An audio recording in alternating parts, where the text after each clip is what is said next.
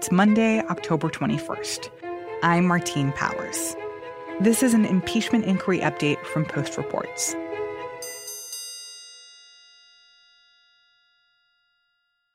So it's been almost a month since Democrats announced that they're launching an impeachment inquiry into the president, trying to figure out whether he inappropriately pressured Ukraine to investigate a political rival. So since then, how much more do we know about what happened between President Trump and Ukraine? So we know a lot more.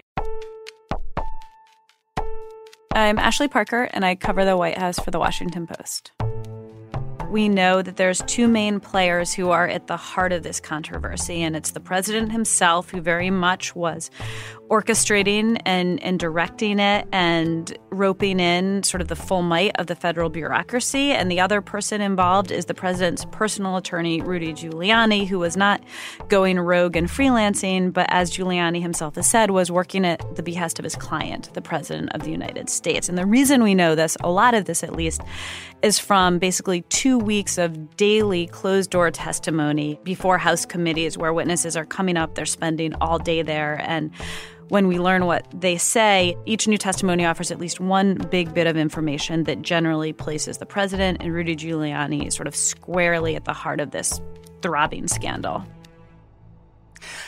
So let's go back to some of those hearings that have taken place over the last couple of weeks. Who were the people who were testifying at those hearings, and what were some of the major things that we heard from people who were in the room when they happened? I mean, basically every single day there was a new testimony, and each new testimony seemed to have at least one new bombshell. So, three that stand out in my mind are Marie Yovanovitch. She was the former ambassador to Ukraine who was sort of suddenly recalled because Giuliani's cronies ran a smear campaign against her because they felt like she was impeding their financial interests in Ukraine. So that was one of the people who had a pretty interesting testimony. There was Fiona Hill, who was a former top Russia person dealing with the Ukraine on the National Security Council. Um, and then there was Gordon Sondland, who was a wealthy hotelier from Portland, Oregon, uh, a, a, big Republican donor. He was for Jeb Bush first, um, but basically he'd always wanted to be an ambassador. He then threw his support behind Trump, and Trump appointed him ambassador to the European Union. And interestingly, Ukraine is not part of the EU at all, but Trump had tasked him with Ukraine policy. And so Gordon Sondland was in the mix as well, and, and he testified. And so, from these three testimonies, what was the picture that emerged from what they had to say?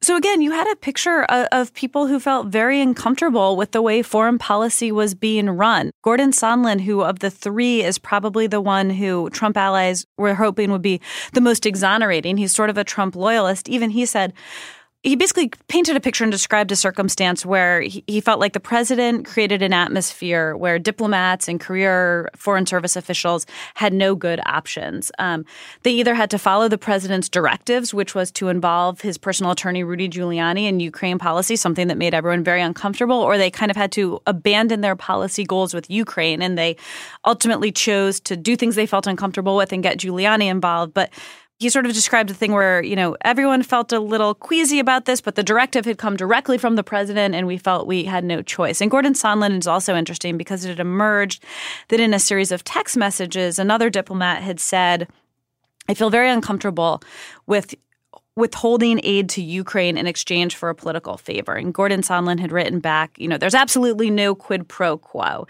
And it turns out the reason Gordon Sondland wrote that, he testified, was he had called the president, and the president had been in a very bad mood, had been very upset by the mere question if there had been a quid pro quo, and had told him repeatedly, no quid pro quo, no quid pro quo. But what Gordon Sondland says is, what I know to be true is that the president told me there was no quid pro hmm. quo. I don't know if what the president said is actually the truth, but it is true that he said it. Hmm. So it, it's not particularly good for the president when one of your loyalists and allies is saying, you know, the president possibly lied to me, but I, I was passing on this potential mistruth.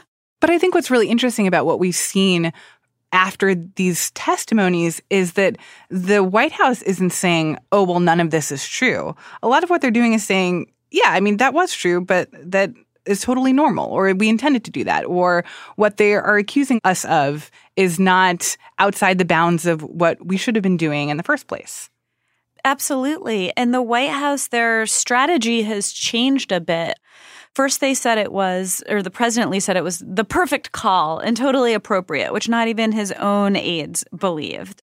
And then you had the president saying there was no quid pro quo and, you know, we did nothing wrong and this is absolutely our right to ask Ukraine to investigate corruption. Which technically it is their right to ask Ukraine to investigate corruption. The the problem becomes when they were asking Ukraine to investigate the Democrats and the DNC and to investigate Joe Biden. And many administrations have asked Ukraine to investigate corruption. But then you had Mick Mulvaney in a pretty problematic press conference say, well, of course there was a quid pro quo, and you guys just need to get over it. To be clear, what you just described is a quid pro quo. It is funding will not flow unless the investigation into the Democratic server uh, happen as well. We, we do we do that all the time with foreign policy. That's what happens. There's always politics in foreign policy. And I have news for everybody. Get over it. There's going to be political influence in foreign policy. I'm talking to Mr. Karl. He quickly realized while he may have been speaking the truth, that was a very problematic truth to speak. And then he put out a statement claiming he never said what we all watched him on video say. So the White House story has been changing a ton, trying to respond to each new bit of information.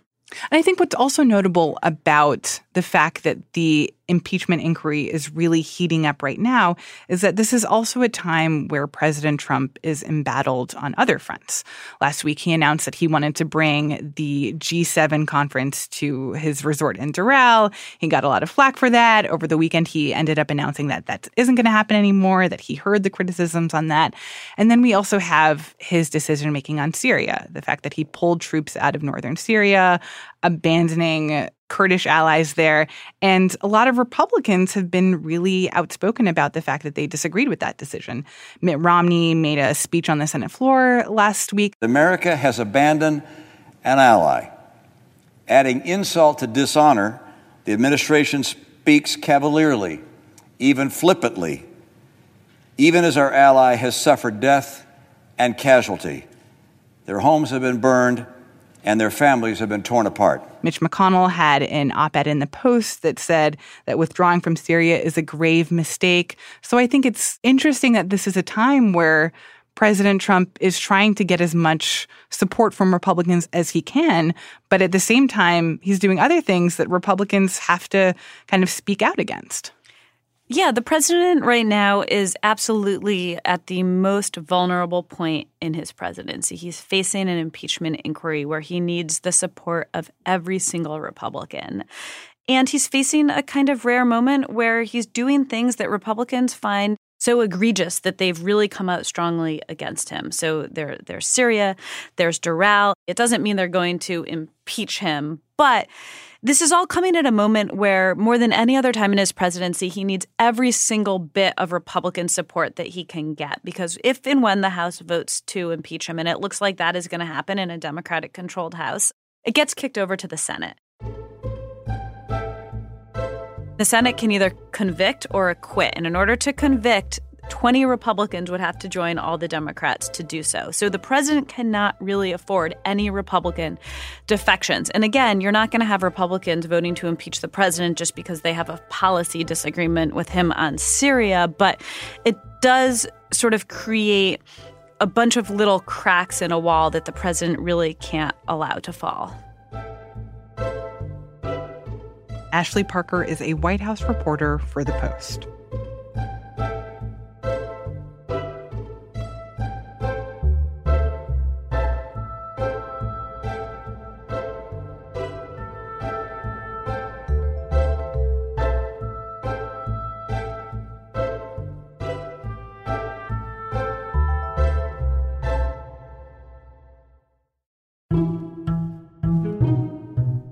That's it for this segment of Post Reports.